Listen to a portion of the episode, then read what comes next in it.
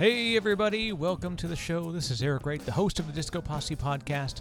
This is a really, really fun and informative show with Slater Victoroff, and we're going to dive into machine learning. We're going to talk about artificial general intelligence. We're going to talk about some really, really cool, deep stuff, but it's at such an incredible level that it's it's very consumable, uh, and we really cover a lot of ground with this one. Before we jump in, I want to make sure that I give the ultimate shout out to all of our friends that make this podcast happen, which is, first of all, our fine friends over at Veeam Software. Now, Veeam is such an incredible partner, and they're also an incredible team and platform. So, if you have anything out there that's in IT, and I know you got it, don't lie to yourself. Uh, they've got you covered for everything you need for your data protection needs whether it's going to be on premises, whether it's virtualization, bare metal, you name it, even physical endpoints. We've got all sorts of crazy stuff. Then up in the cloud, oh, that's right. It's not protected just because it's in the cloud. In fact, it's the most volatile and dangerous because it's in the cloud. Uh, that doesn't cover ransomware. So many cases where you definitely need to protect those assets. So cover your assets, and that's the way to do it by getting Veeam. So go to vee.am forward slash disco posse. It is literally that easy to, to jump on in.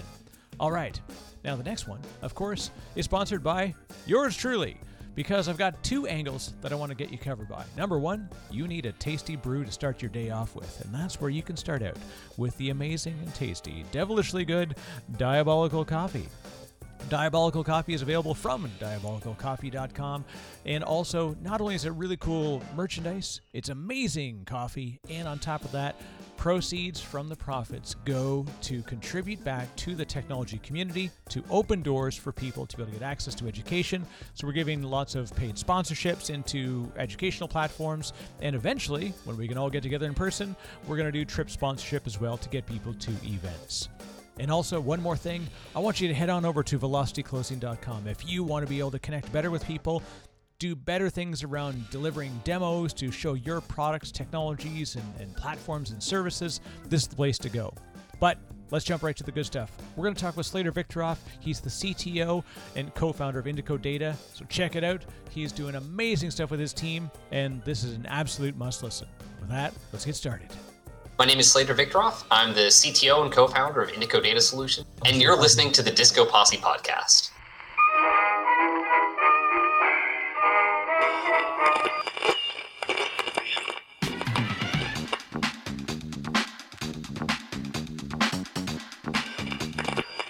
You're listening to the Disco Posse podcast. Slater, thank you very much for joining. I've I've always in, liked when you get to see your guest lists and you think to myself, there are about 87 things that I want to talk to this person about. And you're you are one of those people. Uh, I've seen you've described as poet, uh, MMA fighter, founder, many things. Uh, yeah, among among a handful of others, but you know, yeah, that is right. Uh, so let's start with what you're doing right now. Uh, you are CTO and co founder of Indico Data Solutions. So, if you want to give a quick, brief bio on yourself, and we'll talk about what Indico's doing because this is actually really you got some really great stuff that's going on in the company, uh, and we'll we'll start there and we'll kind of branch backwards to the the other parts of the story that brought you here. Absolutely. So, what I like to say is that Indico is an intelligent process automation company. Uh, some people might be familiar with that space, but for the folks that aren't, uh, everyone defines it a little bit differently. What's important to us is at the end of the day, our responsibility is to take some of the most complex ML on planet, as I mentioned, and make it accessible to non-technical users. Uh, so when you hear about these, uh, you know, advances coming out of Google and Facebook and OpenAI, uh, those are, you know, very, very literally the technologies that we're using that we're helping to develop. Though our focus is a bit different than uh, than theirs uh, as opposed to seeking kind of incremental improvements in architectures, our goal much more is to seek incremental improvements in usability and accessibility. So the question that we ask is how can we allow non-technical users to use this technology in a productive and effective way? You know, the target that we've chosen for that is primarily document processing. So you think text data, you think image data, uh, and it's a platform that that you know really puts the power of these you know very large language computer vision models uh, again in the hands of a non-technical user. It allows them to uh, automate their own day-to-day processes, uh, a process that we call stakeholder-driven automation, because the people that are doing it today actually get to decide how this thing is going to be implemented and how it's going to work in production. Now, the neat thing beyond what you do, which is really slick and technically complex, and so you've really helped people to kind of make that jump into the adopting these technologies. But the the idea of doing it with less data, and that jumped out when Absolutely. we when I looked across the materials and because I think this is one of the biggest problems that people get hung up on. Like, I want to adopt some machine learning, and all you see is it's only as good if you've got these monstrous model datas to feed into the model and train it, and 100%. uh, and also you talk about unstructured processes as well, which is part, I'm, I'm Canadian, so here I say process and project. Part of my strange accent, but so let's talk about. You don't need that much data. What's the what's the reality behind that? So uh, let me maybe uh, wind back in time a couple of years ago and, and tell you exactly how we, we kind of ended up here uh, and maybe draw some links to some uh, popular advances that people may have heard of. Uh, so maybe I'll ask you, Eric, have you ever heard of the paper uh, GPT-3 or the GPT series of papers? Boy, oh boy, have I! In fact, I've Yeah. tested the tested the uh, tested the heck out of GPT two and GPT three as far as like natural language processing. So I I'm pretty pretty well versed in that one, luckily. So, uh, so you know Alec Radford, uh, then the Yeah, we've we've actually had. Uh, I I'm I'm hoping one day I'd love to have him on the podcast. Lots of Oh, great yeah. folks that are in that are in the in the space, and uh, yeah, Alec jumps out definitely as a name that uh, people should know if they're looking in, in the GPT space for sure. Great. So, you know, uh, Alec is, you know, he's a really close personal friend of mine and, and most relevant, you know, he's, he was actually uh, the original co-founder of Indico uh, along with me. And oh so, wow, okay. yeah. So, so to maybe kind of draw you back, you know, in time, uh, it's me and Alec, right, in a dorm room, the Olin College of Engineering. Uh, what I always like to say is that uh, Indico was founded between the hours of 5 p.m. and 5 a.m. on Sunday evenings. Uh, and, and, you know, it's very, very much the case, right? I mean, it was us doing Kaggle competitions, right? You know, we were there uh, kind of 2012, 2013, very much watching this deep learning revolution kind of happen in front of our eyes. Uh, I, I, being, you know, very, very much a skeptic, right? In 2012, I actually said to one of my professors, uh, "The war is over. Deep learning lost." Uh, now, I, I'm eating crow in a very serious way now, uh, but I don't think it was a particularly strange thing to believe at the time, right? Kind of uh, middle of 2012. So, you know, really roughly, you know, I fell in love with the technology, right? I think Alec, Alec, he was uh, he was there faster than I was. I will definitely say, but you know, after a while, and I, when I really started to see a couple of these applications come to life, uh, you know, specifically in the computer vision domain, and, you know, I started to see uh, some early kind of successes in the NLP space as well. Um, uh, you know, we started to get really excited about the possibilities, and we were doing very well on the Kaggle competitions. Uh, we were still in school. You know, you'll still see our name on some of the early Kaggle leaderboards, uh, sophomore Olin hackers, and then we advanced to junior Olin hackers at some point. Um, and at, some point, we actually made a bet with each other, and we said, okay, uh, you know, people were asking us, you know, hey, you know, would love to collaborate on projects, and we said, if we manage to make thousand dollars in consulting in the next two weeks, uh, then we have to make a company and and that is actually in, in, so many ways sort of the, the genesis of indico right? Was this idea that you know we're sold on the technology we think it's really got potential we're just going to try to bring it out put it in people's hands see what happens. Uh, you know and often we, we did succeed in that first goal but the thing that we also learned immediately thereafter was that as well as deep learning worked in these really well constructed academic uh, you know environments they did not work the enterprise at all right? Uh, our, our, CEO, Tom Wilde, likes to sum it up really succinctly. Uh, deep learning is a very, very smart learner, but it's a very, very slow learner. And you know, this brought us to kind of you know 2013, and this, in so many ways, was actually the problem that Indico was created to solve. Right, this idea that we want to make this technology accessible. We want to figure out how we actually cross the you know the the chasm in so many ways, right? That was obvious even then, right? Is how do we get this in the hands of people? How do we really take this to the next level? And there were a couple of papers that just absolutely inspired us. So it was the early Word2Vec paper, right? It was the Doc2Vec paper after that, and uh, Zeiler and Fergus paper, you know, visualizing understanding convolutional neural networks. And I'll actually say, you know, huge, huge props to, to Zeiler and Fergus and the Clarifai team because that paper um, it's probably been one of the most impactful papers for me in, in my entire career uh, because of just how thoroughly they dispel this notion of uh, you know modern network models as black boxes right yeah. sort of like you want to see how transparent this is you know we're going to break this open we're going to show it to you in every every possible conceivable way and it kind of hinted at this idea that you know these insights were not just useful or and meaningful but they were actually generically useful and meaningful. And that was again a really really powerful concept. And and Indico in many ways was kind of formed around this genesis of the idea that maybe this wasn't just true of images. Right? You know, maybe this actually was all all kind of a, part of the same undercurrent and you know, you can see on the Indico side, obviously, we've charged forward very much on fusing text and image information. See, Alec has very much continued on that track, also on the GPT side. Uh, it, it's funny in a lot of ways how closely our work has stayed tied together uh, over the years. Yeah, and I and I've I, now I feel like a terrible human because I totally did not connect that he had been a co-founder at Indico. It was funny. I knew I know the name via the OpenAI and some of the paper stuff. So definitely, that, yep, that is wild. it's a small world. Uh, that it is. That it is. Funny, interesting. We actually one of my uh, recent shows we had had Peter Voss, who's from Aigo, and and he's often talked about as the originator of the actual phrase uh, artificial general intelligence, where AGI is separated from AI. Now, yeah. there's a lot of people that would probably lay claim to that, as well as who came up with the pets versus catalog, you know, analogy. Oh, but, sure. I mean, but, you know, I'm not going to fight for credit on that, though. but but the it is interesting, like you said, if we look of you know where these papers had come out and they often they feel really onerous for people to even get through because they don't understand they don't have the math backgrounds there so there's a very unfortunate sense that if i don't understand how it's being written how could i possibly use the technology that it's based on?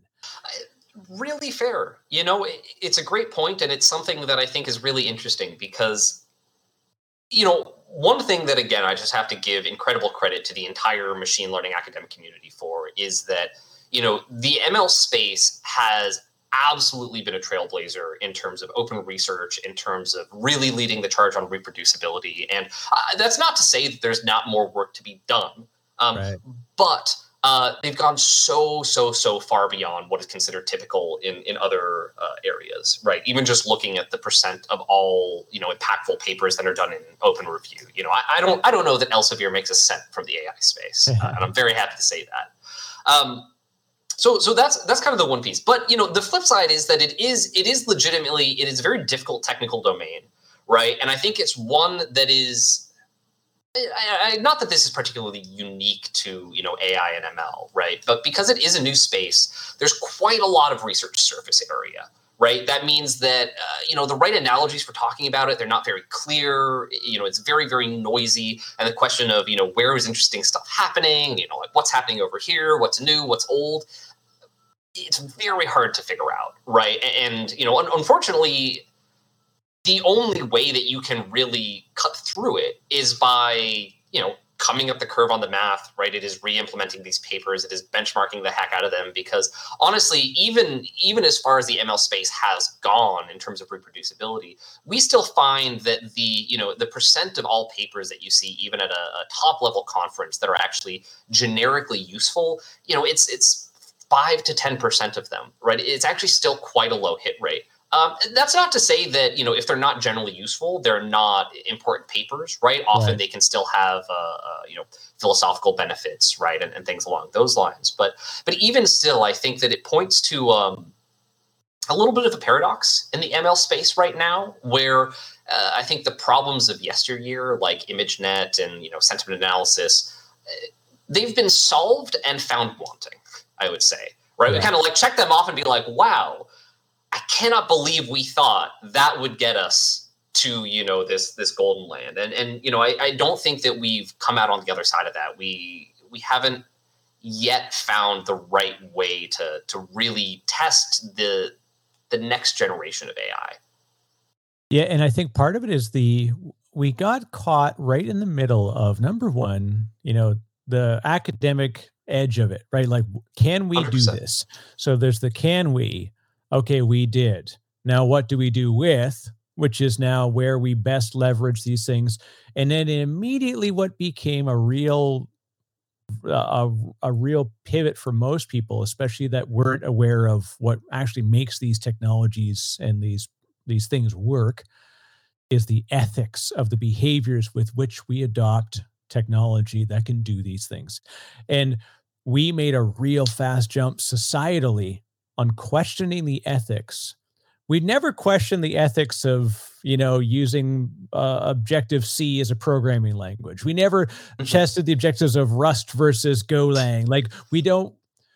But when it comes to the transparency and reproducibility problem, this really, really opened up enough questions that it's like anything where you say, if I can't have it all, I want none of it. And it, there's a real unfortunate sense that because enough of it wasn't reproducible or it was very black box, there's a real, there's a natural automatic distrust.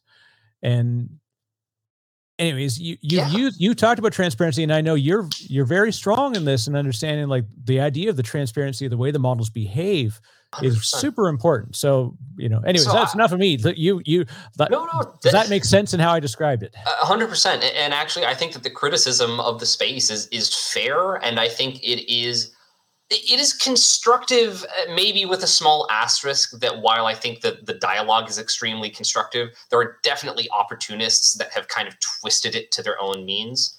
Um, so, you know, let me, let me maybe sum up my, my view and, like maybe another nice uh, historic anecdote uh, anecdote for folks. Uh, do you know where the term black box originally came from? Uh, I I actually don't. This is I, now I, I love Most this. It's one of those things. um, right. So so the original black boxes, right? You know, if you've ever opened up a computer or looked at a circuit, they are integrated circuits. Uh, very literal, like a physical black plastic epoxy box. Um, and what people also don't realize is that the term black box is used very, very differently in the uh, computational architecture space, right? In the very large uh, circuit design space than it is in the AI space, right? Because the notion that I think we have adopted is that black boxing, um, you know, that the black box is opaque, right? That we cannot introspect it, right? That it is, uh, uh you know, inscrutable. And actually, that's very, very different than how the term originally evolved. Uh, it was much more, you know, it was very closely tied to the evolution of a data sheet. The idea that, you know, when we were building increasingly complex circuits, um, there was no point at which it became impossible to publish a full circuit diagram, right? I mean, certainly we could still do that today, the same way that we could take a modern network model and we could tell you exactly what the weight of every single node is. Right. But that ceased to become useful right? And it's very, very interesting, I think, when people point at sort of linear regression and say this is an explainable model and point to the parameters. And I say we can do exactly the same thing, but we recognize that in the deep learning space, this does not constitute an explanation. Uh, and I very much agree with that assertion, but I think that people have to recognize that it also means that just because you can point out the parameters in your OLS model, right, that actually still does not constitute explainability, right? You might be explaining physically what the model is doing, but that is, uh, you know, what I would characterize that that is formal explainability, explainability, right? Very useful for researchers, not what people mean generally when they say explainability.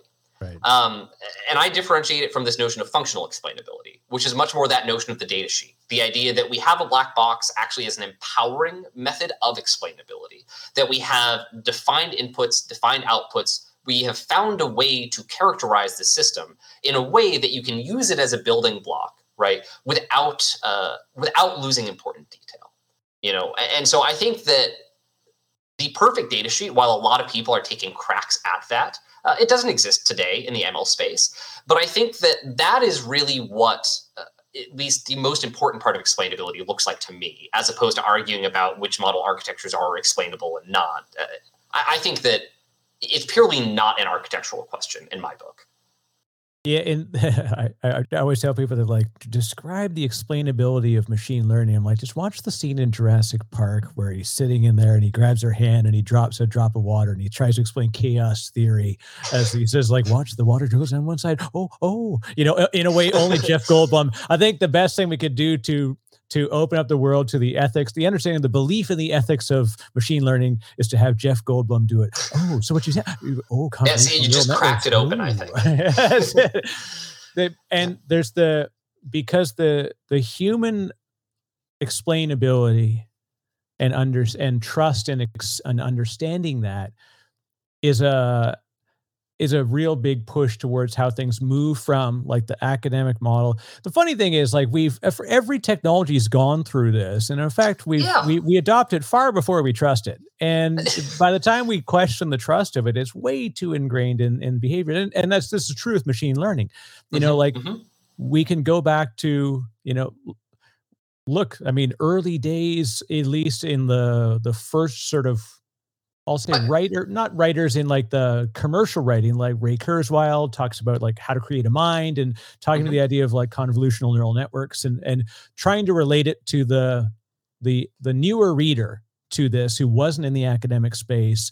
And, and it was neat. And it was somewhere between really cool science and possibly the use of tra- you know of mushrooms so we we don't like he he explains yeah. it in a way that you're fairly sure this gentleman enjoyed the 60s and yeah just like penrose right right yeah well yeah. that's that is hilarious. You like like people describe the Penrose mm. stairs and have like you know you do the illustrations of it and you're like, yeah. you know what's amazing about this? Not just the fact that it's an incredibly challenging intellectual like this is a thing that the world is hung on right science yeah. is built on this this man does a lot of drugs he's really definitely. I mean, yeah i mean he's maybe not quite as open uh, about it as you know like huxley or someone but yeah. you know all, all all contemporaries right and i mean I mean, certainly I could never come up with the idea of Penrose tilings, right? That's, you know, far beyond my conception. So, you know, I guess it worked for him.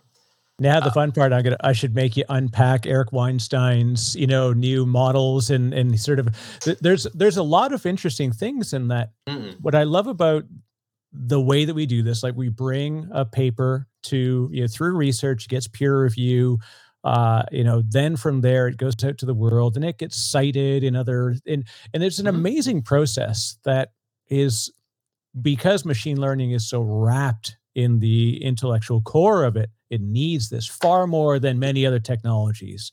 Yeah, and it's actually it's also very interesting to see where ML has kind of bristled at the traditional process. And this was kind of a, actually I sent a tweet out about this. This was almost my Santa Claus moment as an adult. Was realizing that when you look at science and nature, right? I mean, science and nature they are the journals for for science, right? I mean, like I, I grew up on that stuff. Yeah. Um, their ML content it, it's bad. Like their, their peer review network for machine learning papers, it, it is just it is legitimately it is not good. The quality is low. The retraction rate is high. Right. Um, and it is not even that they publish these papers very, very commonly, but it was very, very surprising to see for me to see, you know, the first ML paper I ever saw on Nature. You know, there was a graph in it where I very clearly saw like they are comparing apples and oranges here, right? Like this would not pass muster at a big conference. Right. Um, and again, I, I, think it's interesting in that they have really eschewed the traditional publishing model and they have replaced it instead with, I think, a really potent couple of experimental open review models that they do for all the conferences. And I think so much of it was necessitated by the rapid pace of movement in the ML space, right? Is we couldn't deal anymore with the massive lags in between, you know, for for publishing, right? Because all of these Elsevier publishers, you know, they're on such slow schedules. So, you know, we moved everything to these these thrice, you know, annual conferences, but it means that there's been this this massive move towards things like blind review, right? That I think have been tremendously helpful for the ML space. And again, I just think that I think that it has also empowered other spaces to follow our lead and you know I, I, think that it has really significantly kind of lessened the hold of Elsevier on the uh, on the academic market and you know I, am all for that you know I think that they're just uh, awful. I just think they're awful. It, the the whole process of it is is amazing to me in that what you have to go through to really bring this stuff to to the world Mm-hmm. and you know you're you're laying bare a lot of your time and it's an incredible amount and when we saw the you know then this interesting mix of where there's commercialization of technologies that are based on these things and then we see the Mhm. introduction obviously of, of where we, we can patent methods and and do certain things OpenAI, of course, you know, opened a lot of eyes to where this would hit, uh, you know, a commercialization space at Yeah. scale. And, Mhm. you know, and I look, I don't mean to talk about OpenAI when I should No. be talking about Indico.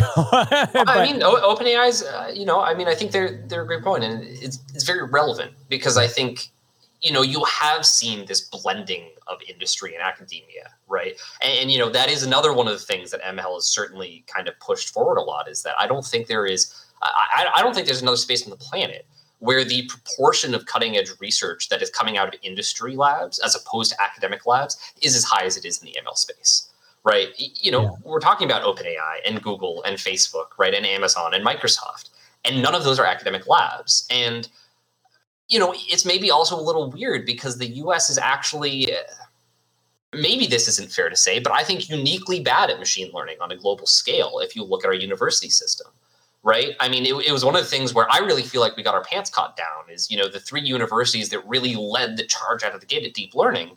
Um, you know, it wasn't it wasn't Harvard, it wasn't MIT, it wasn't you know any of these universities. It was right. NYU, University of Montreal, and University of Toronto, right? All right, go Canada. I mean, you know, they they absolutely deserve it. And you know, University of Toronto and University of Montreal have done an incredible job just maintaining these these dynasties almost of top quality researchers. And you know, uh, certainly the LeCun School at NYU, right, extremely top top tier. And, and I don't mean to say that there aren't groups like that in the U.S. now. And you know, Stanford, obviously, they've got a really really top tier department as well. Um, you know, th- there are others. Those, those are just a couple of examples.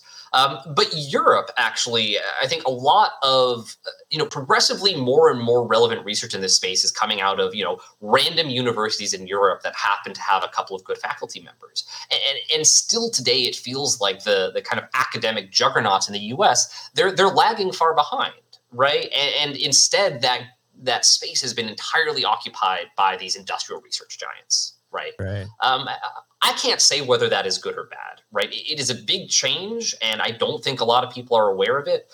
Um, it's it's weird. It's weird, um, and, and I still think we're not sure where it's going to end up. Yeah, and unless we could run a parallel instance of Earth and effectively A B test it as a digital twin, there's no way to know, like you said, where it's.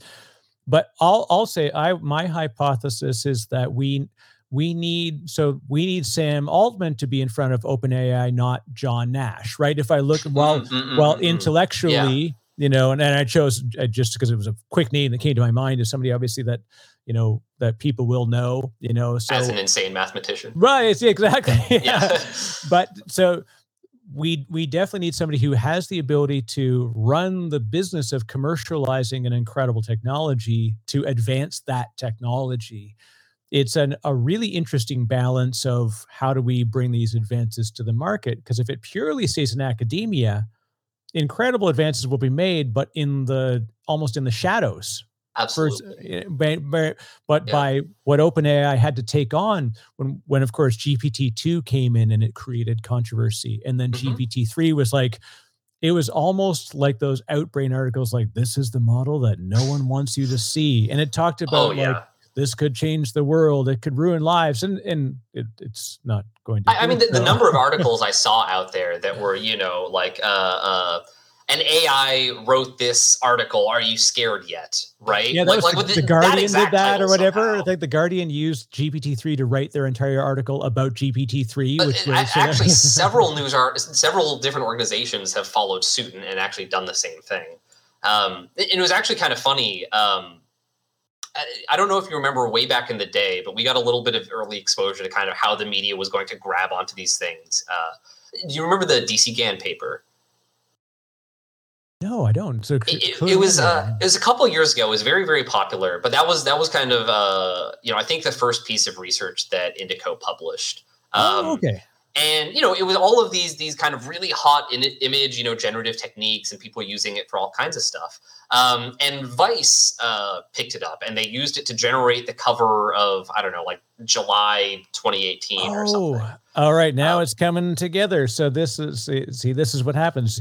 The uh, what you you slowly connect all the dots here so yeah yeah you yeah. know bit bit by bit. And you know it was yeah. it was interesting because i think that seeing their coverage of that and how they described it and you know who they attributed it to um, it was all so so different than you know we kind of knew obviously uh, at the inside. And you know the, the folks at vice were you know they were they were great. You know we like emailed them and we cleared some of the stuff up and they you know they they published uh, edits to it.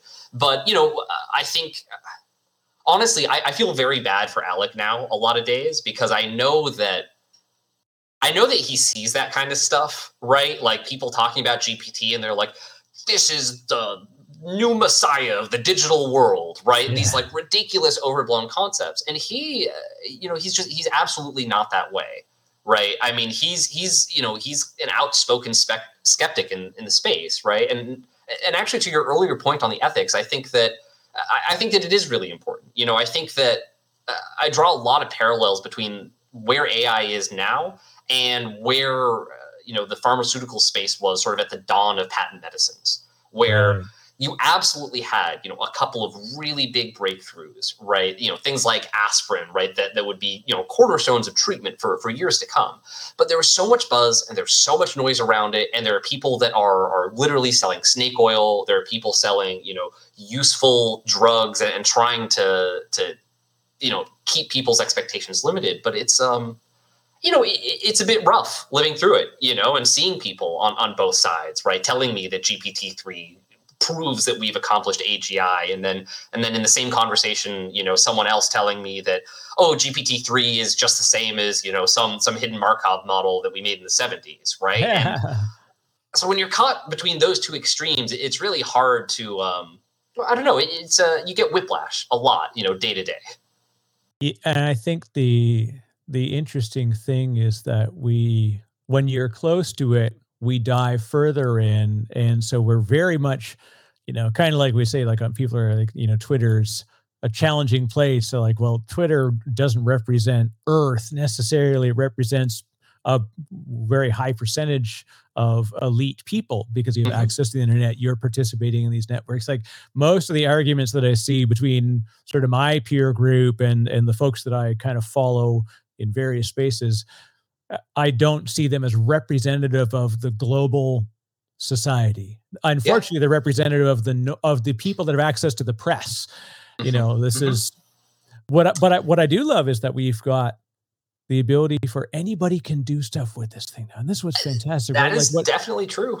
What Substack yeah. is doing for media machine learning and what you and what you and the team are doing like it allows people to no longer have the barrier to bring this stuff into their organization their community themselves whatever it's going to be.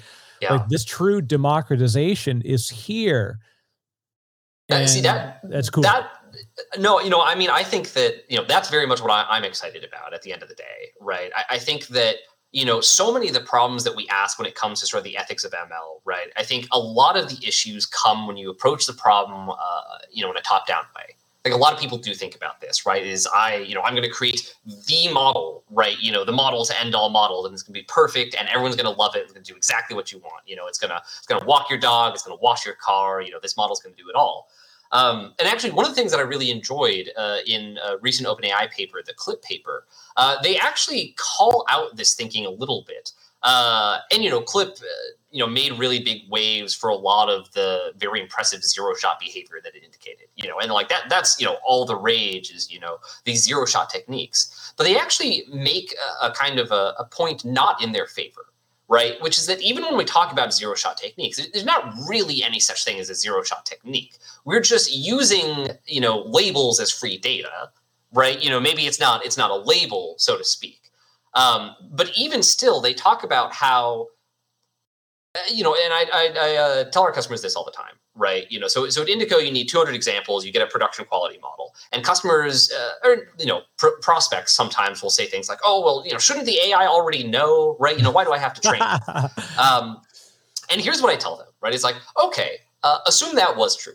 Uh, say I did have the perfect AI and it, and it knew everything, you know, from the get go. How would you know?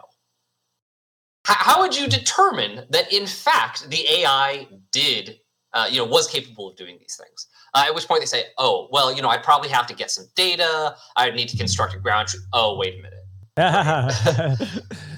now, what, and for for folks that are fresh to this, the zero shot model and the zero shot approach, this is interesting because a lot of people don't realize where that fits in and, and what training and, and, and how the sort of data feeds and, and because this is a big differentiation. Yeah. And when we talk about the the scope of training data, and yet you know we introduce the zero shot context. So, so, so- if you don't mind, explain that one. Yeah, yeah. So, so maybe even you know I can kind of draw it draw it up a level and, and talk about that space more broadly because I Sure, think it goes a lot to to these questions about explainability and, and whether or not these models are black boxes.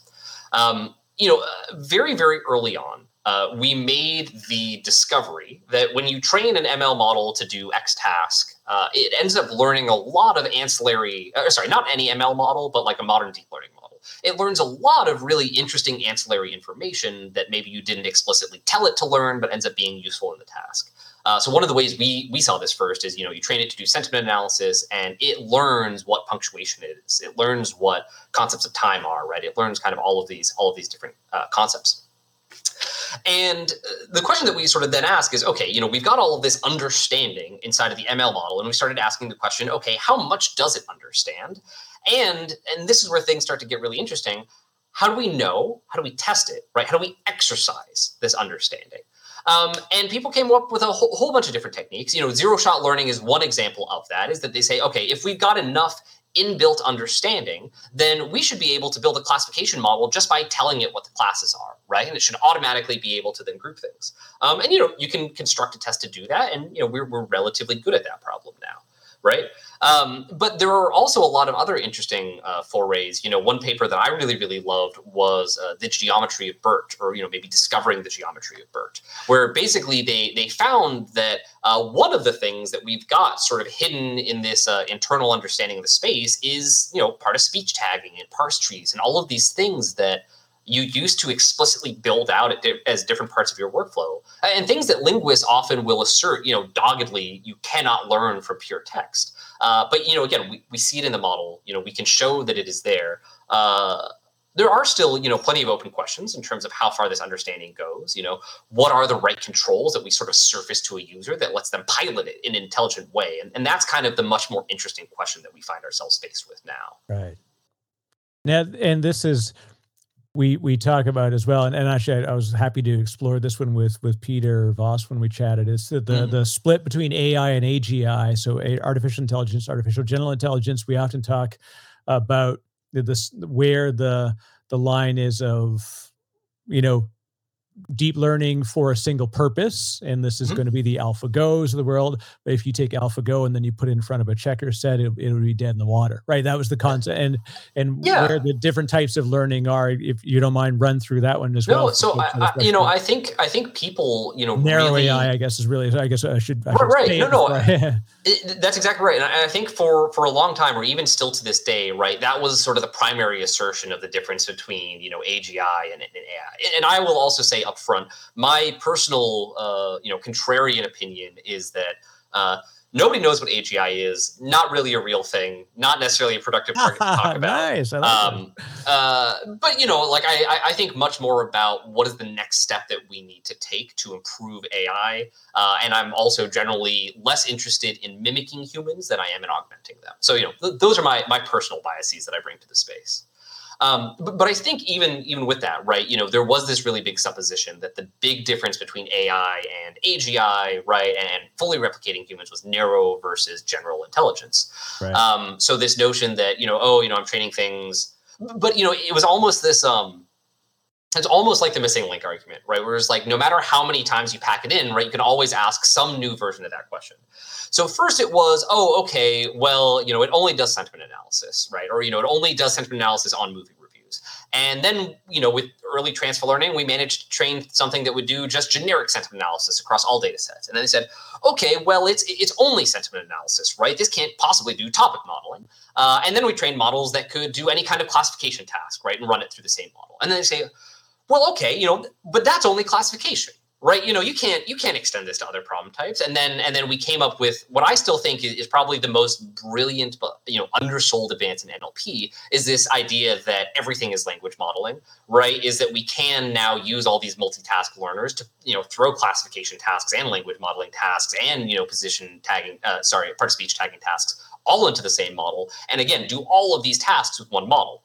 Um, and then the and then right and you know so i think you kind of get the point right is that there's series and series of those objections. You know we made a lot of progress. I'm sure there's some objections still. We have even now bert models that are capable of doing you know kind of arbitrary uh, nlp tasks in you know a hundred language all with a single model.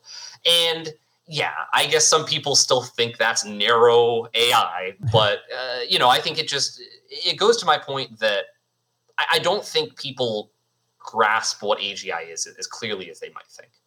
Yeah, and this is very interesting. And and I remembered a good example was that there was a as a Canadian uh, banking organization, and they just they adopted AI. And actually, I saw this. Uh, I spoke with the the leadership team there on the technical leadership team, and they they had done this really really neat stuff around introducing you know a fully automated natural language you know human sounding call center rep and they they introduced it in and they said it was they almost wish you had a documentary you know camera crew to watch it happen because they they finally they they trained it on all the previous calls and like all this amazing data was into it. So they they set it loose on the first real like full unaccompanied customer call. Yeah. And it goes through and you know it answers a bunch of questions it goes through and it very beautifully navigates a true human interaction with steering and different questions and it was fantastic.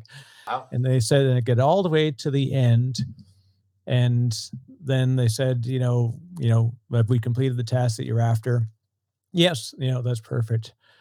Is there anything else i can help you with today?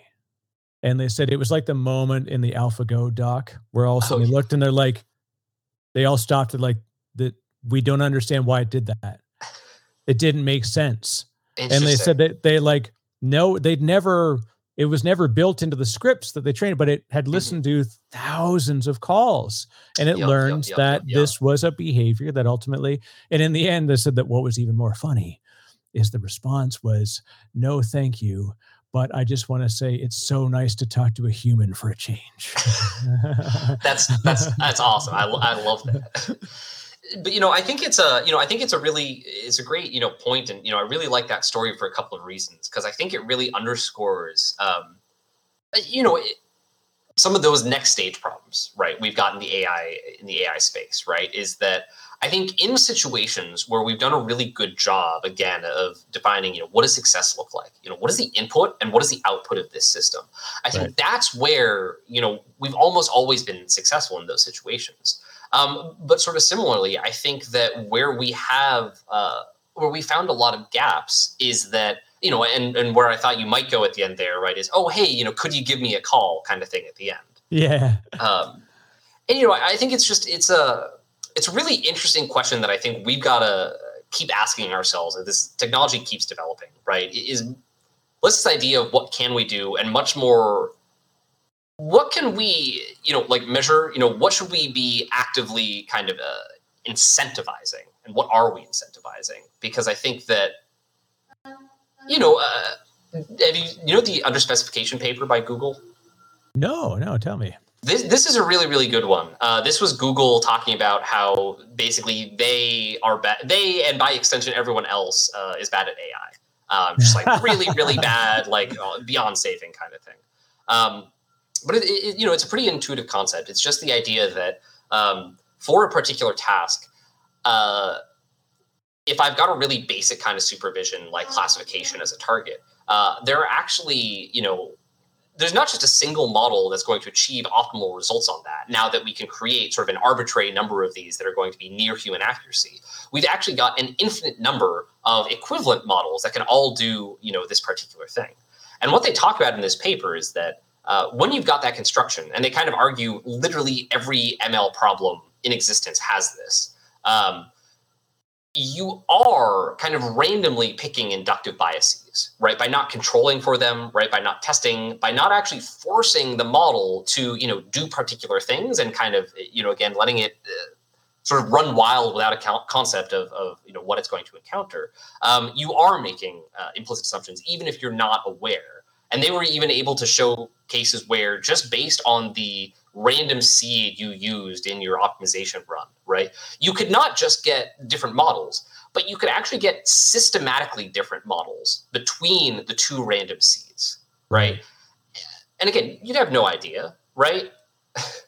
Yeah, well, and this is the. It's always interesting, and I, know somebody else who's a, sort of a prominent voice, definitely in in the uh, Cassie Kozyrkov, who. Oh yeah, uh, yeah, you know, she's a she's a good friend of mine. Yeah, and and she's I, I often think I'm like I, I I still think that all of Cassie's social media is Cassie's AGI machine just just spitting out text is fantastic at it. But you know, and and you know the way you're you need to be out there more doing this stuff because I think the the humanization more than the simplification is the way I would describe it of explaining what it is that these that that ML is is functionally doing but it's a, this is where the gap I think lives in the industry. We're starting to see more Absolutely. as we see real true use cases where it plays out, and like I said, looking at where Indico is playing and and tackling really interesting problems like where you get unstructured inputs and being able to pull those together.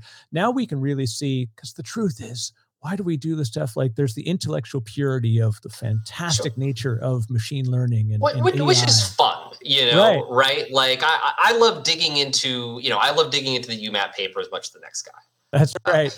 the hard part is that when not having the relatability to the specifics of a use case and seeing the real true results that where like we can societally benefit from this stuff or commercially benefit from the stuff and most importantly personally benefit. Let's be real. Yeah.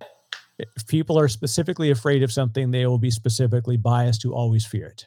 Absolutely. It, you know the way the, the analogy that we like to use and you know i'll say i'm generally not a kind of sci-fi type guy but this is uh, an analogy that i think is really really apt is that i think many people have this concept of ai as uh, you know this very humanoid robot, right? Almost android. Uh, and you know they talk about automation like I'm going to have some robotic worker that's going to come in and it's going to sit next to my human worker, right? And it's going to perform some some percentage of their work.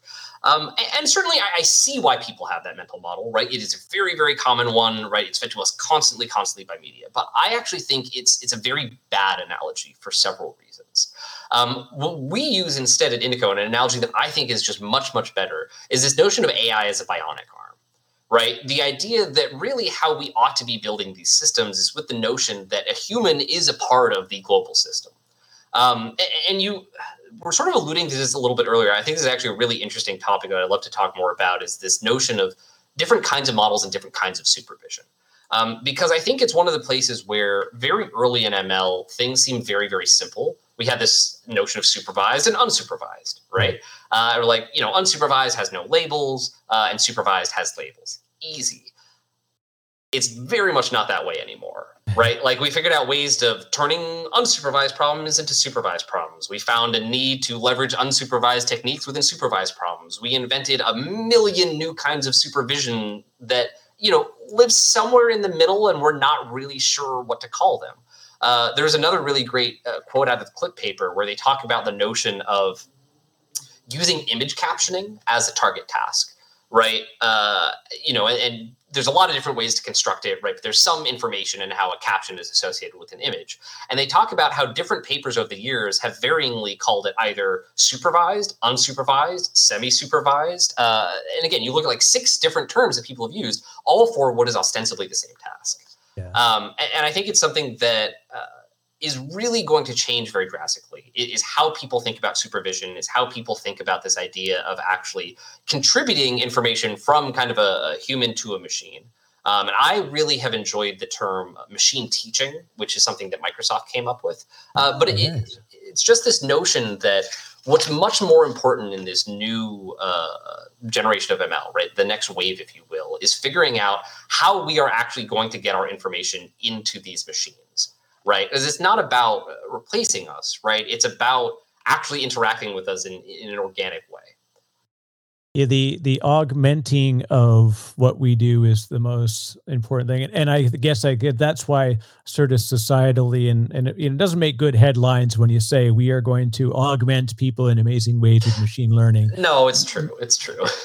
Yeah, I was at the one of the the quotes I I often use, and you know I'm sure misquote uh, is you know we like Peter Thiel talks about. It says we were promised Star Trek, but all we got was the Star Trek computer, you know, and we we didn't get the tricorder, we didn't get the transporter, like we didn't get those things. We just got the bloody computer. And however, you know that was what has it unlocked in, in an un, unfathomable amount of innovation in science, in you know human genomics, in medicine, in Absolutely. behavioral understanding, like to be able to better look we talk about classification, not just purely the fact that can you tell the difference between a Pomeranian and a blueberry muffin. I don't care about telling the difference between those two things in a picture.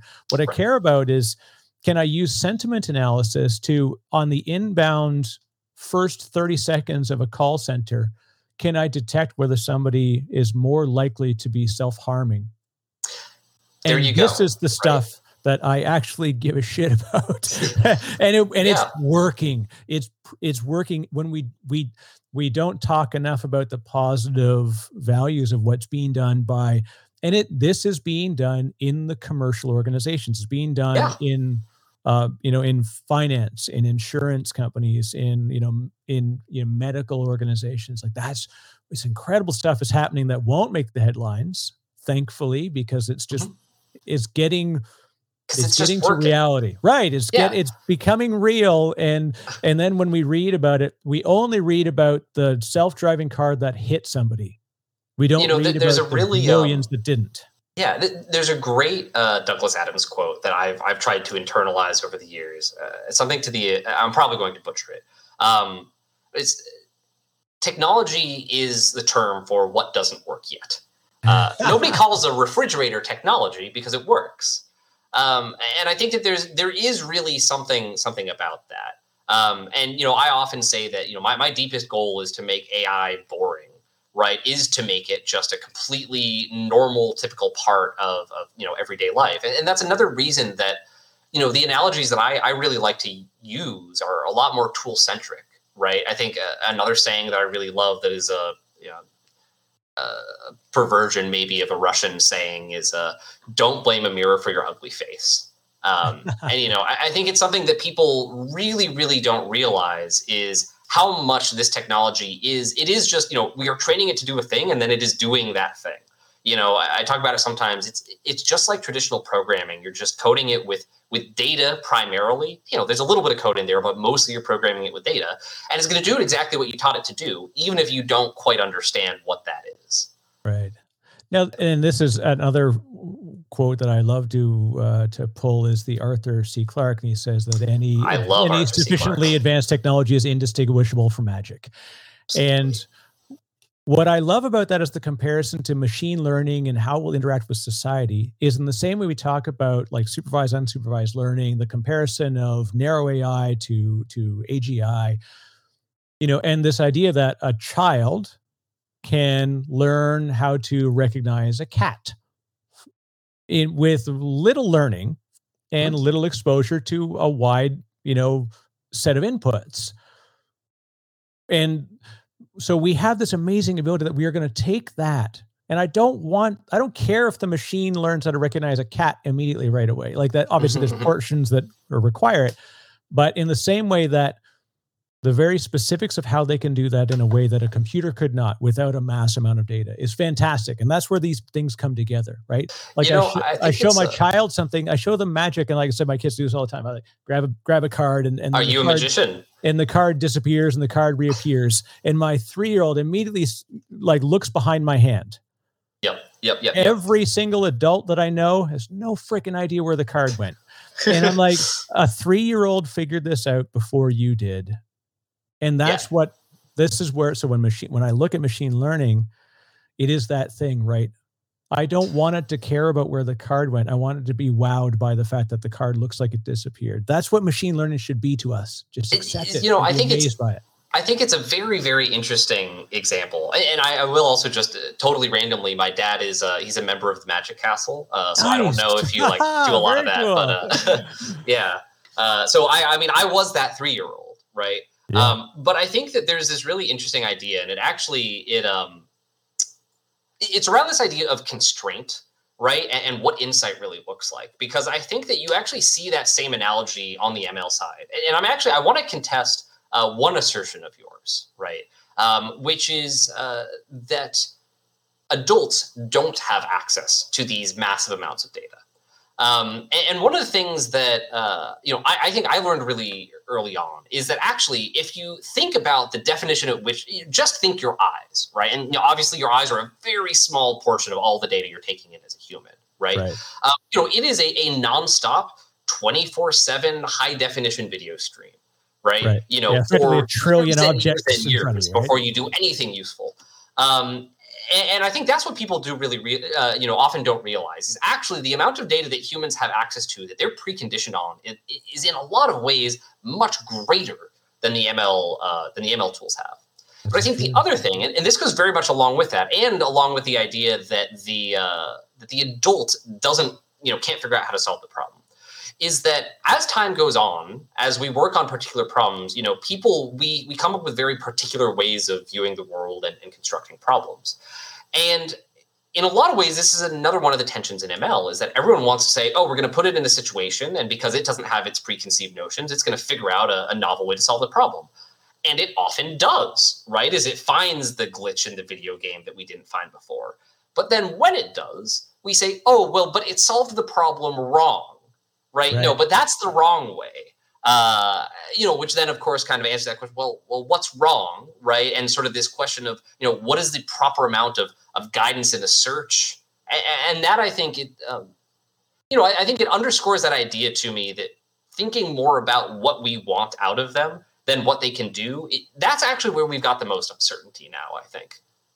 Yeah, it's funny too, and, and this is why I tell people they're like they said, like, how do you learn how to use technology better? I said, easy. Uh, my favorite book is DSM four. It's the you know the this statistical you know understanding of of you know, mental of illness. mental illness, and and they said like you you learn how people work by learning how they break, and and in effect being able to understand where the edges are. And this is Mm. effect, in effect a lot of what we do with with machine learning. It's not about Yeah. the, the center of the model it's about the edges and where we discover the edges and then build like the whole idea we constantly talk about edge cases yet we- sort of like naturally try to exclude them from our thought process because we don't like to have to deal with edge cases. But the whole way that we learn how people work is to know where an edge case becomes introduced and to Have you, analyze where it uh, Have you heard of the clever Hans effect? no So this is a, a term that someone introduced in the NLP space. I'm just I'm a huge proponent of it. Uh, have you ever heard of clever Hans? clever hans no is So I, me. I, All right. I, I believe Clever Hans is an American horse, but I'm, I'm not completely certain. So this is from I actually I believe the era of patent medicine. Is this so going to be the, the horse that counts? yes, yeah, yeah, that- that is, right. yeah. The one that they believed he was doing something, but in fact, when they randomized the question, they found he it was just luck more than anything. sort of so so let me let me give the detail and actually i think the analogy is very very good so so you know like you said you know clever hans is this horse that can do math is the incredible thing and the way they do this uh, you know it's like a carnival show. They you know bring attendees in and they'll draw a math equation up on the board. And the idea is that the horse then is going to stamp its foot a certain number of times and however many times it stamps that's the answer. And the horse is always right somehow right? People can't figure it out right? But you know they they bring audience members up to write their own questions right? And they control this a whole bunch of different ways. Um, the only thing that makes a difference is for some reason it only works with this particular handler. Now what it turns out is that the horse has gotten extreme you know it's a very very smart horse right? But obviously the horse can't do math. Uh, what the horse can do is it can read its handler very very well. And because of the particular way in which it is counting, it reads the handler's body language and it looks for the the immediate, you know, release of tension when it gets to the right number, and that's when it stops. And, and all that's to say is that you know, obviously we can't say Clever Hans is wrong, that he solved the problem the wrong way. You know, he's using the tools that he's got uh, at his disposal. Um, and obviously, you know, again, still a very, very clever horse.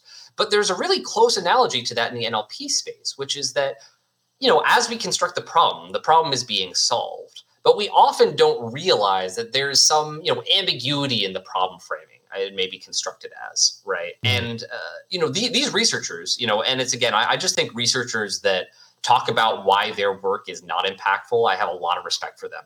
That's exactly what they did. They they uh, you know they talked about how setting state of the art is cliche. You just grab BERT, throw it at a data set, and they did that, and they hit this crazy state of the art, and they said, you know, we waited because actually we didn't believe this state of the art. And then what they did is they actually procedurally sort of figured out how it was working, managed to just tear it apart and you know drop their efficacy down to, to random chance through this kind of really targeted malicious attack of their own model uh, and used it then to kind of underscore again just how deep the gap was between this performance and what their problem conception was. Um, and again the, that idea they're calling the clever hans effect. Um, and it's That's a amazing. it is yeah, a tricky paradox yeah, well, and the funny thing is, like, most people would think, like, aha, so it was a carny trick. And I'm like, no, well, the real trick is that you were mad that the horse isn't a mathematician, but you should be pretty fantastically happy that he's a behavioral psychologist. Like, exactly, exactly, right? Um, and you know, it's again, it, it's about understanding which is which, right? And you know, you can say, oh, sure, you know, it's then the horse, it's not displaying real intelligence. It's like, okay, you know, sure, maybe, but I think that it's it's an overly simplistic view of it, right? And I think yeah. really where you recognize that you've got uh, you know, incredible intelligence and human level performance on the one hand, and sort of uh, easily discoverable, stunning ignorance that even a child can find, you know, if you give them five minutes alone with GPT. It's, you know, I think it is the biggest paradox we've got in the ML space today. And, and this is where the whole like what you talked about before, augmenting us with technology. This is what it is. Like, and and if we look for the purpose of breaking either side of the model, whether it's the computational model or the human model, we could easily do that. We could go to war on that all day long and find sure. the edges, right? It's like the old thing, like was it someone told Einstein that I could find 10,000 people who will prove you wrong. He says, I only need one. Like it, it, it, it's not not the point. It's not about yeah. the size of the wrongness. It's the fact that it, they will use that then and treat it as new data to then hypothesize the next. You know, this is the point of it. Like when I when I learned how to play poker, so I'm dyslexic, and mm-hmm. I I I have problem with numerical uh, ordering. Yeah, so I've got dyscalculia, I've got dyslexia, and it's funny I say dyscalculia and people get really messed up. So I say I'm dyslexic with oh, numbers. Okay. It's a lot easier, but it's sure, sure. But I've but I've got a very good memory, and I've learned how to read people. And so when I played Texas Hold'em, mm. I was f- fairly successful, and yet I don't. I I know the math. Like I'm a guitarist but. I can't read music. I know the, the I know musical theory, but I right. can't read music. I can't read but see, but here, who who would I then to be? Uh, who would I be then to say that your method of playing poker that relies only on the people's faces and understands right. none of the statistics behind it is wrong? Right, if and it works, it works. That was exactly the thing that ended up coming up. Is people would yeah. get. In fact, it was even more difficult to play against me because I didn't follow the statistical f- approach that mm-hmm. they believed I should. Because I was playing in, I worked for a financial services company. These are mm-hmm. like quants. These are people who are like doing incredible Absolutely. data analysis, and they were fantastically good at poker because they knew mm-hmm. exactly the percentage of the cards. Like they they they were card counting on the fly, doing all this amazing stuff. And all I was doing was reading bloody body language and figuring out through patterns of behavior yeah. when to go, when to go, and then and you would watch the frustration. They'd like slam down the cars, like God damn it, it doesn't make how any sense. You know? They're like, how and because they said you shouldn't have bet then, like, and I would right. always get yelled at, and I was like, well, I don't know. It seems to work. So yeah, Yeah, that was my you know, outcome. I, I actually think that that lesson is is actually kind of one of the key things that is going to be driving the next decade of AI. Believe it or not, and I think it's a. So I- I'm going to paint a picture for you for a moment. So uh, you drink coffee. I do. I own. I have a coffee company actually, so I, I really. drink really? Yeah. Oh, great, wonderful. Okay, okay. So think of drinking a cup of coffee, right? And you know you've just poured it. You know it's very very hot, uh, and you want to take a sip of your cup of coffee. Now, the number of different body systems that have to come together for you to do what is again the simplest thing in the world, right? You have to have temperature sensors that tell you how hot it is. Right, you have to feel the position of your arm constantly to make sure you bring it really, really careful and you don't spill it at all. Right, and Right. again, we, we do this without thinking about it at all. Uh, now, I want you to think about taking a sip of your cup of coffee, but rather than having your full body, now you have to do it as a purely visual task, right? Your arm is completely numb, right? You have no sense of temperature, you have no sense of taste. You have to sort of look at the steam, you know, rising up the cup from the cup and, and you know, determine whether or not it's hot enough. And you can very easily see how a, a trivial problem becomes impossibly difficult. Right. And I actually think this is the the core of the issue uh, with ML today, right? And I think this is kind of what we need to get past to get to that next plateau. Is you know today you've got uh, you know like NLP techniques that work with text, right? You've got image techniques that or you know computer vision techniques that work with image, and never the twain shall meet. Um, and I think actually this is the single biggest. Uh, or I- I've got two actually really big theses, and this is one of the two biggest uh, trends for the next decade of ML research is figuring out how we actually, you know, really truly make these multimodal systems. Um, and you know, OpenAI they've done one direction of this, right? The notion of uh, building singular models that can interpret both text and image information, kind of reason between the two. I think that's very, very interesting. Um, at, at Indico, we're actually doing sort of the inverse version of that, right? Which is in the document space, we have to be able to reason across data that is both, you know, textual and image, right? Uh, you know, the example I use is always, you know, sort of a table. You can imagine you actually cannot solve uh, table processing either as a purely visual or a purely textual problem. You need to synthesize both of them. right. So I think you know both of those sides kind of coming together. I think it's going to shed a lot of light on things that today we look at and sort of say, oh, you know, like how how ridiculously stupid. You know, how did it miss that? Um, yeah. So I don't know. I, I think it's a really really exciting area of research. Know, and and this with each thing that we discover that unlocks more science of human behavior is really where I think this is the the true advancements become where we can better understand ourselves to be able to leverage these tools right? I mean we talked about before mm-hmm. like like the number of data points. So if you look if your your eyes take in let's just ballpark approximately 1 trillion objects. At any point in time your eyes are seeing a trillion things. Of course you Sure. look and I see 75 right? I see two lights I see a TV I see a camera a microphone. You know I can my eye process a certain amount of things. Sure, Now, sure. You take uh, LSD, uh, and as an example, well, ballpark. I, maybe I know people who've done this. Sorry. so, but one of the one of the effects of, of LSD or MDMA or different different uh, uh, Anything that drugs. turns off your uh, what is it? The default uh, neural system. Right and Yeah. what it does is it one of the effects with LSD is the the elongation of the perception of time. Mm, mhm. And it's because in the same way and there's also what they call trails right visual sort of lagging behind as you like move your arm you know it's the same way if you do it in front of an old tv that's like 59 it, hertz and you do Mhm. this and you see 10 hands Yep, yep, yep. like in real time you don't see that but because you're actually when your brain is under the influence of these different drugs Mhm. It suddenly takes in and you can interpret much more information. So you visually see these trails because Mhm. you're actually interpreting all of it in real time more than Yeah. so than normal. Right. And so I think this is in the same way we talk about, you know, eventually technology will allow us to unlock, you know, and it's the old 10% brain thing, which we know is like a it's it's not not true, but it's not wrong. It's, you know, if we're going to argue of whether it's 10% or, or whatever, But what, what I always say is, you know, uh, if you were using 100% of your brain, you would have a massive grand mal seizure, Uh, Right, That is what that looks like.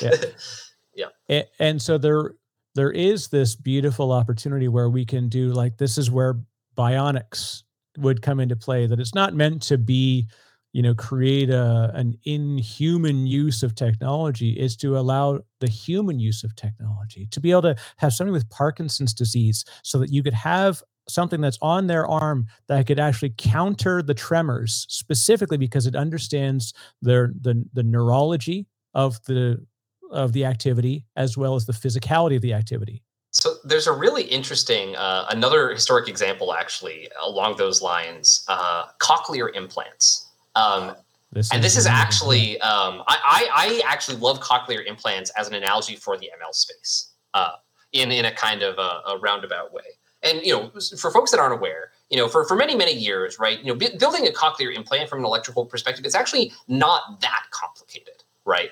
Um, you know, and we've been able to build them for, for decades at this point.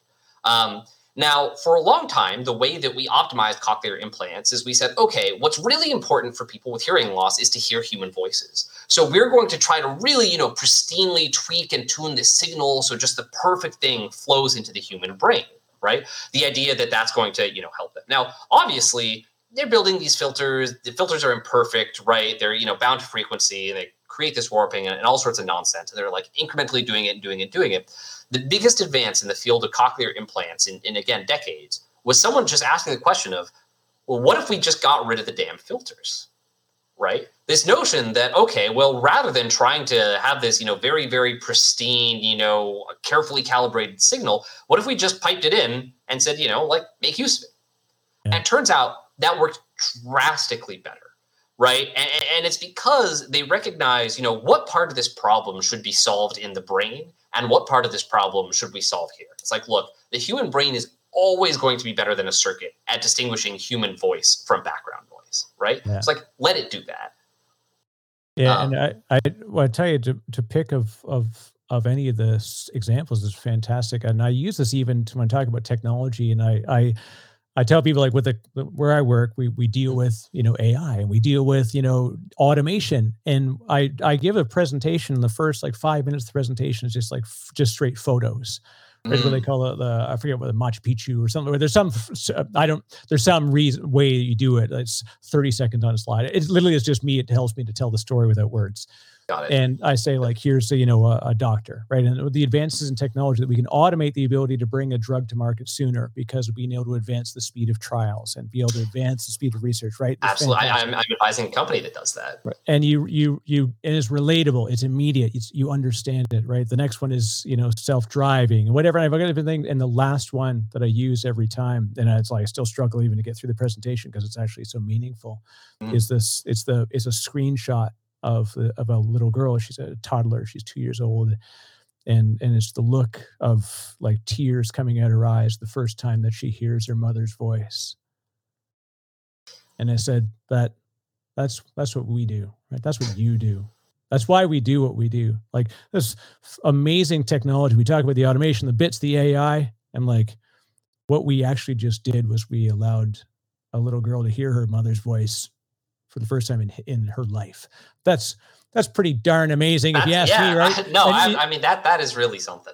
And you watch and at that point then people are like okay let's now we can dig into the technology and we've really given it context. And it's like i just love it because it's like such a it it's a pretty powerful moment when sometimes when you explain it to people and they realize like oh right? When we give that beautiful relative story that and this is where like i said you're really good at this like you really do a great job of of bringing it to uh, a, a human understanding Uh, And- you know, and I this mean, is I we need that, more that of. is, uh, I, I, I think, uh, you know, uh, something that I, I often say is, uh, or, or rather, I will say, people often ask me um, if the leap from being an engineer to an entrepreneur uh, was a significant one, uh, and I actually tell them, not only do I think the answer is no, I, I don't even really feel like I've changed. Um, only if for no other reason than I've got a very particular definition of engineering you know, to me, uh, engineering it is the art and science of bringing something from idea to reality, right? Uh, I think the only difference is that many engineers they think that their responsibilities end at at sort of the prototype, right? Idea to prototype, or maybe prototype to to a production uh, example. I, I just draw the picture a little bit broader, right? I say yes, you know, absolutely, those are core pieces of engineering, but just as important is thinking about how the user is going to interact with the product. Uh, and you know, I'm I'm extremely biased here. You know, I don't I don't know if you know Olin at all, but this is you know like Olin's Olin's mantra is that you know design and engineering they they absolutely work hand in hand, and an engineer with a you know a little bit of design knowledge is uh, you know a potent weapon. Yeah, well, and uh, in fact, most of the most of the really strong programmers that I know generally come from a, an arts, liberal arts, or even like behavioral psychology background because that's where that's why UX is such an important part. And I really, we're going over our regular time. I don't want to cut you off if, if you've got a few more minutes. I'd like to keep going because there's some a very human side of what you're doing that I want to tap into. Definitely. You know, another great example, Lex Fridman Uh, a lot of people know. Yeah, uh, yeah, from MIT. Yeah, yeah, and yeah. I, I run into him occasionally on Quora. So he's he's another one who I liken to you in so many ways because first of all, doing fantastic things in the in the intellectual space, and then implementing it in the true technology in practical technology implementations. Yeah, I mean, you know, time, it's. Uh also a pretty darn good MMA fighter. So let's. Oh, I, I, is he? He is. Yeah, that I did not know about. Lex. Black belt in uh, BJJ. Uh, just oh. got it about about a year ago, I think. And yeah, so, uh, his ground game is going to be a lot stronger than mine. I will say. I, you know, my background is uh, karate primarily, and like other striking martial arts. So, yeah. uh, but you know, if I keep him standing, I think I could have a pretty good shot. What what is amazing is that when you take the and of anybody, and I, I, describe it as this, there's always the other thing, right? There's a people that are incredible intellectuals, they're incredible engineers. It's the and that often I find brings more people together. And I mean, ultimately, this is the way that we classify things, right? You're either a, a musician, a photographer.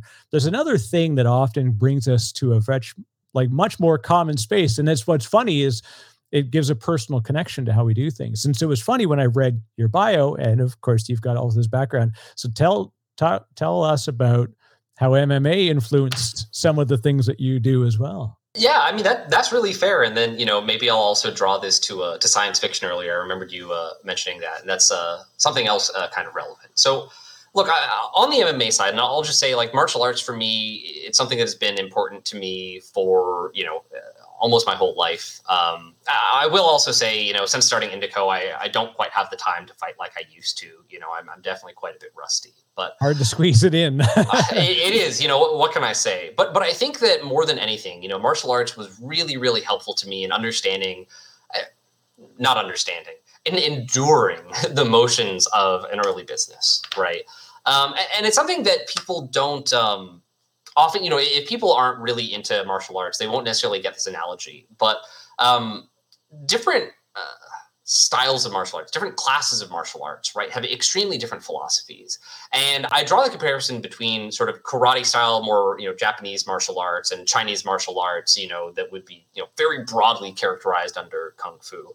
Um, is that you know, in, in uh, karate, you know, you're going to be doing a huge amount of conditioning, right? You're going to learn a huge amount of forms, right? Like every single, uh, you know, there's like 10 belts or whatever. Or, well, you know, like until you get to your black belt, and then you've got, you know, another 10 dans. and, you know, it's just so, so, so much content.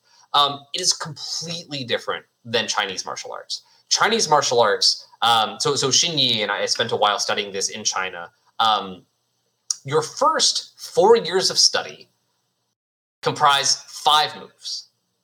And you do each of those five moves tens of thousands of times, right?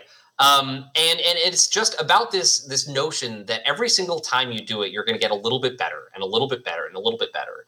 And I don't know. I, I, thought it was uh, it was really frustrating at first, honestly. Right? I kept thinking like, oh, like I'm good at this. You know, when am I going to move on to the next thing? Right. But I, I, would just say, like, the sheer grit that you need in doing martial arts, right? You know, uh, like training eight hours a day is uh, it's a lot, um, but it's still not as hard as you know a 16 hour day with travel at a startup, right? Yeah, that's right. Yeah. Well, in just so, there's so much of it. It's it's this is another problem where humans and machines you know get into this sort of battle format. Like we we want to get better at it. We want to move faster than than the machine needs us to move.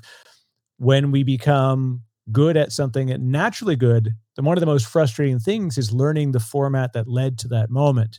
In the Mm. same way that i can't read i can't sit down and learn how to read music from notation and then sight read because i've already learned how to play and i'll never be able to slow down enough if i actually Yep, did yep, yep. if I traded it like a kata and I just said, I will do this thing and I will pick up the Mel Bay method, I'm going to learn Mary had a little lamb. But I don't. I think like I'm going to learn this really neat Avenged Sevenfold uh, you know, song that I that I, Oh, yeah. I heard. You know, like uh, I mean, if you can play that, you know, Yeah. you know, good job. and it becomes the same thing with with martial arts with any physical thing i'm a cyclist and so Yeah. once i was naturally good at it it became really difficult to go back and learn how i got naturally good at it Yeah. I, I mean, I think one of the other things that was actually really tough for me, because most of my history was, uh, you know, more Japanese martial arts, karate and uh, aikido. Um, switching over to uh, sort of Chinese kickboxing is that the style is very, very different. Especially on the sparring side, people often think, For you know, sure. sparring is very unconstrained, but it's, it's completely not the case, right? Every different you know, even MMA, which is often lauded as being, oh, you know, like no holds bar, you can do whatever you want. Like, absolutely not, right? There are a lot of guardrails. rigid, right? Like, um, yeah, like go into go into an amateur fight, try kneeing someone in the face, see how long they let you stay there, right? Right. um, uh, so you know that that was you know is a really really big adjustment. But I think maybe to bring it back to AI, it was another place where it brought this really deep um, sense of how even a very basic set of rules that you wouldn't think much about can actually have really profound effects. Uh, so, for instance, you know, the kind of Chinese mixed martial arts, Sanda, is more kickboxing-y than you know Western what we think of MMA. The way they treat throws is that when you do a throw, if your knee touches the mat, it actually counts as you being thrown as well. Uh, so you know, again, and, and it's Ah. it's a small, it's one rule, right? One line that is you know a subtle tweak, and really the rest of the rules are very much the same. But you can imagine how big that small difference is, right? Yeah. It, it makes it a completely different ballgame. so here's the question who's the Royce Gracie of machine learning the one that changed the way that we view what the industry is So uh, I think I'll probably first say that we haven't, we don't have that character yet. Um, you know, and and I think that because I, I never will thought you'd get that question eh I know. I, I I appreciate the question, Yeah. but no, I I- I didn't expect it. You know, and I think obviously you know we can point it at Geoffrey Hinton and Yoshua Bengio and Yann LeCun, and you know very very foundational, right? But Yeah. but they're absolutely not you know Gracie coming in and actually you know destroying the first MMA competition. They're not that. Right, you know what they are is you know like Gracie's father, right? Like the the people that came before that really helped to develop the the BJJ system foundationally, right. And you know we, we haven't we haven't quite hit that right? You know there- there's individuals that have had individual success but mark cuban you know mark cuban says that the first person that really understands ai that is going to be able to hold that is going to be the world's first trillionaire. Um, so and you know i think that's probably a little exaggerated um, but i I do think that we're still muddling through it. I think we might still be a few years out from uh, from that person in that moment. it's uh it, it is uh it is interesting and it, and what i love as well is the, sort of the i can detect it in the way you talk about this is that you have a strong humility uh in your participation in this and and and all of us do i think and it's and it's good because you know well we need the bold space. We need we need bold thinkers and sometimes bold voices which may piss a few people off. But in, in a sense the broader community who are participating and and trying to bring this to the next level Look, I mean, very human people. Me me and alec and, and this was one of the things that drew us to the space in the first place right is we would just email academics right? I mean we would read through papers and we'd say hey i, I don't really understand how you did x you know could you walk me through it? And we just got such an incredibly positive reaction look and, we know there is absolutely no way we would have been able to do this on our own right? But eh, you know it really it goes a far way and a lot of people don't realize it's this. You know alec does not have a bachelor's degree, right? And you know, how many spaces can you be in where you would be, you know, uh, you know, internationally lauded as a leader in your field, and you don't need a bachelor's degree to do it?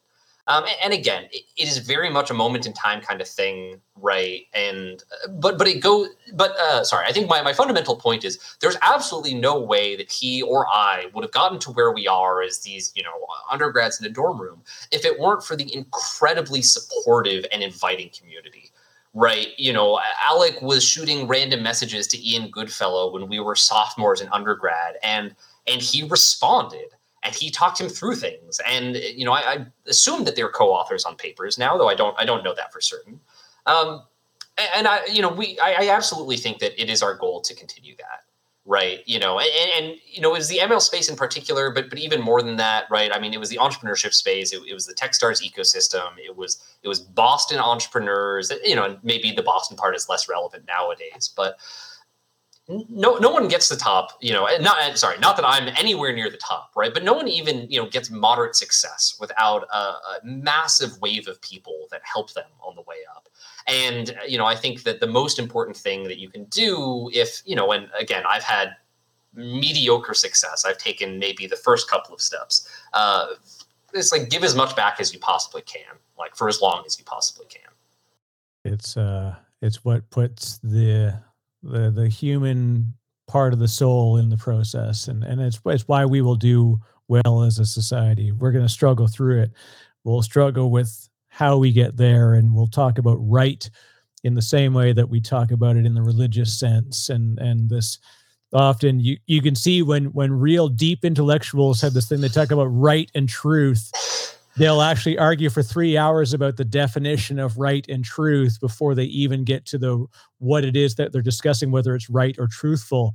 My uh, my my professor always used to say, "You really understand a space when you see the holy wars between the papers." That's right. right. And it's like it's all of these like implicit jabs at each other, right? I mean, it'll be this one line. We do this ML reading group at Indico every week, and I'll always pick out these little snippets where it's like, ah, you might not realize this, uh, but you know, I'll caption the lines like, "Oh, you know, Google throws ultimate shade at IBM." Because uh, you know that that is what they are doing, right? Is they're taking these little. It's like, oh, you might not realize, but six months ago, you know, such and such a researcher published a, and these guys have actually been fighting about it over a while.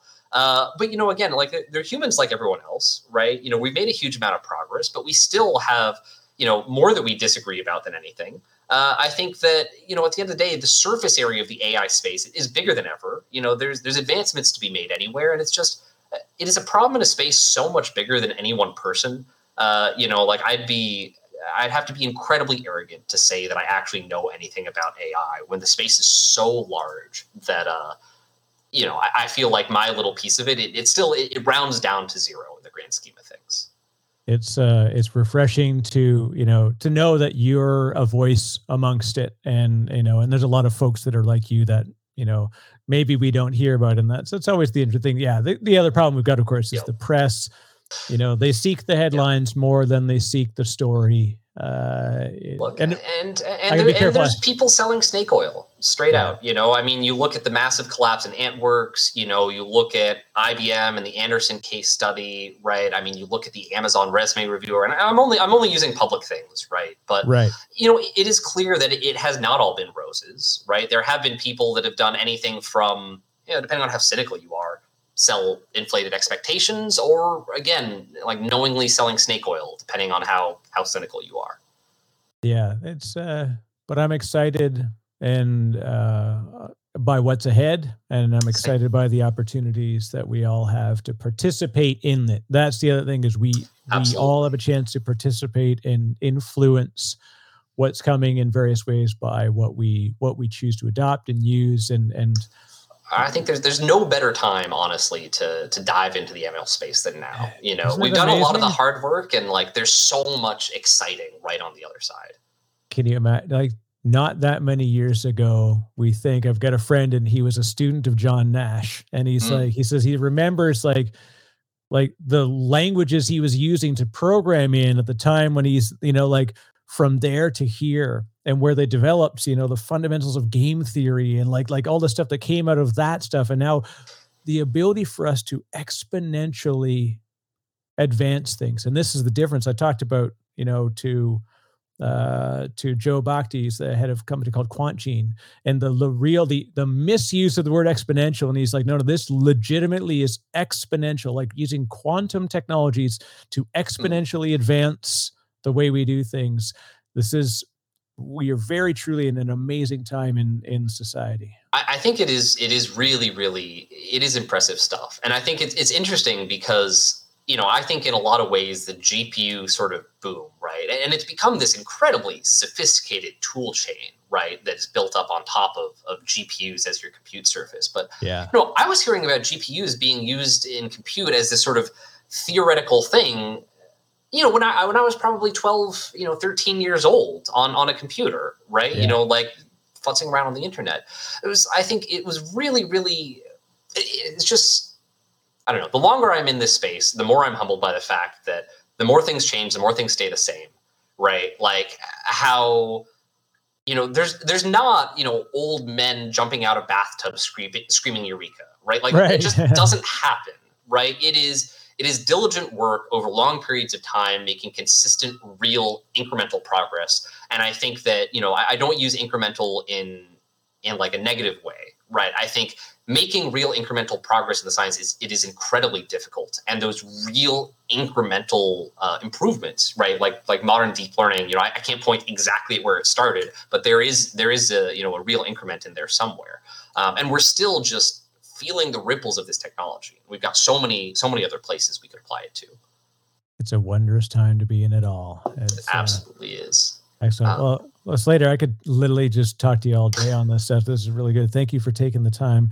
Uh, for totally folks that did want to get in touch, uh, obviously I'll I'll have links to you know uh, recommend people check out Indico and what you're doing there. Uh, but if they want to reach out individually and and and get a hold of you, what's the best way to do that? Yeah, you know, you can ping me on Twitter, uh, SL8RV. Uh, you know, LinkedIn is always good, and I do take questions on Quora if you've got anything that is uh, ML specific. Nice, nice. Yeah, that's a. Uh, what I always am amazed by is this idea that no matter how amazing technology is and what we can do with it, when it all comes down to it, we're still going to be fighting over which Linux distribution we're doing using to do it. That'll be yeah. the thing that breaks society. It won't be the ethics of machine learning. It'll be somebody arguing with you. Why did you use Ubuntu instead of CentOS. Like As, uh, we we always joke about how uh, you know AI is the easy stuff. What we're never going to solve is video conferencing, right? Oh, that man. that is that is beyond human comprehension. You know, like we'll have AGI, you know, defined, locked down, executed on. We're going to have quantum computers in every household. Web conferencing is still going to be a hassle. That is uh, the, elusive technology that. Uh, and I, I, I would even question whether video conferencing is augmented or taken us backwards in, you know, in interaction. you know, I, I, love it. Lets me see a family that I wouldn't see otherwise. Uh, but it's it's just different. It is, yeah, and it's cognitively tiring. Like it, yeah, when you is. do a lot of it, like one thing we've learned, and, and as I keep going into overtime here, uh, yeah, but like just the the true cognitive uh, effect on us when we spend more time sitting staring into a camera worse at ourselves and in fact there's a real an unfortunate psychological side of seeing your own face so often during a day that it can actually very much impact the way that people see themselves and, and the way they because self-image is a that's why that's why I, I images started, are uh, mirrored. Uh, parting right? my hair on the other side, actually, because uh, it's it is too weird. Yeah. And yeah. and if if you if people don't think that you get weirded out looking at yourself slightly differently, take off the mirroring on the software like a zoom as like everything there's a reason we see ourselves in reverse image. And you see that yeah. checkbox and you're like, "Let me just uncheck that." Like, "Oh dear god." yeah, it, I mean, it's a, it's almost like when you listen to yourself recorded back the first couple of times, you're just like, yeah. "Who is that person? That's not me." Reason number 28 why I don't edit my own podcast because oh, I just yeah. like I just like I wait to hear like did it record perfect edit the front edit the back publish yeah see it's like I I um for some reason, every time I record a demo, record myself, I end up having to crank it up to two to three x speed just so it feels normal and comfortable listening to. Well, tell but, you what, but that people is hate that. that is actually that is the trick that I've done in order to allow myself to listen to myself because I don't feel Yeah. like I'm hearing myself. That is me, the same as me mirroring my Zoom so that it feels familiar. That is funny that you say that. And there's I, probably I watch everything at, at like two point something x nowadays. There's like a Yeah. little app, and you can throw it on any uh, any web player. Um, that is, uh, it's such a lifesaver. The first time I heard Sam Harris talk at normal speed, I thought I was I, I was something had gone wrong with him, and it was Yeah. like because I've been listening to podcasts, I listen to all these many speakers, especially when you're very they're very thoughtful speakers, and they're very purposeful in the way they describe things. Yeah. But you know, you can you can two exit and not lose anything. yeah, that's Yeah. I I haven't quite gotten there. I'm about 1.75 is my sweet spot. Potato, I start potato. to I I get lost a little bit, probably because I'm doing another thing at the same time, which I shouldn't. But uh, that's you know, another uh, conversation unto itself. Definitely. Look, well, thanks so much for having me, Eric. Look, it's been a total pleasure chatting. Uh, I, pr- I should probably run off and uh, get back to other things. yes, we should end, but thank you. So Slater, I'll make sure people get connected with you. I uh, really appreciate the time. Total pleasure. You know, thanks for having me, and it was a lot of fun.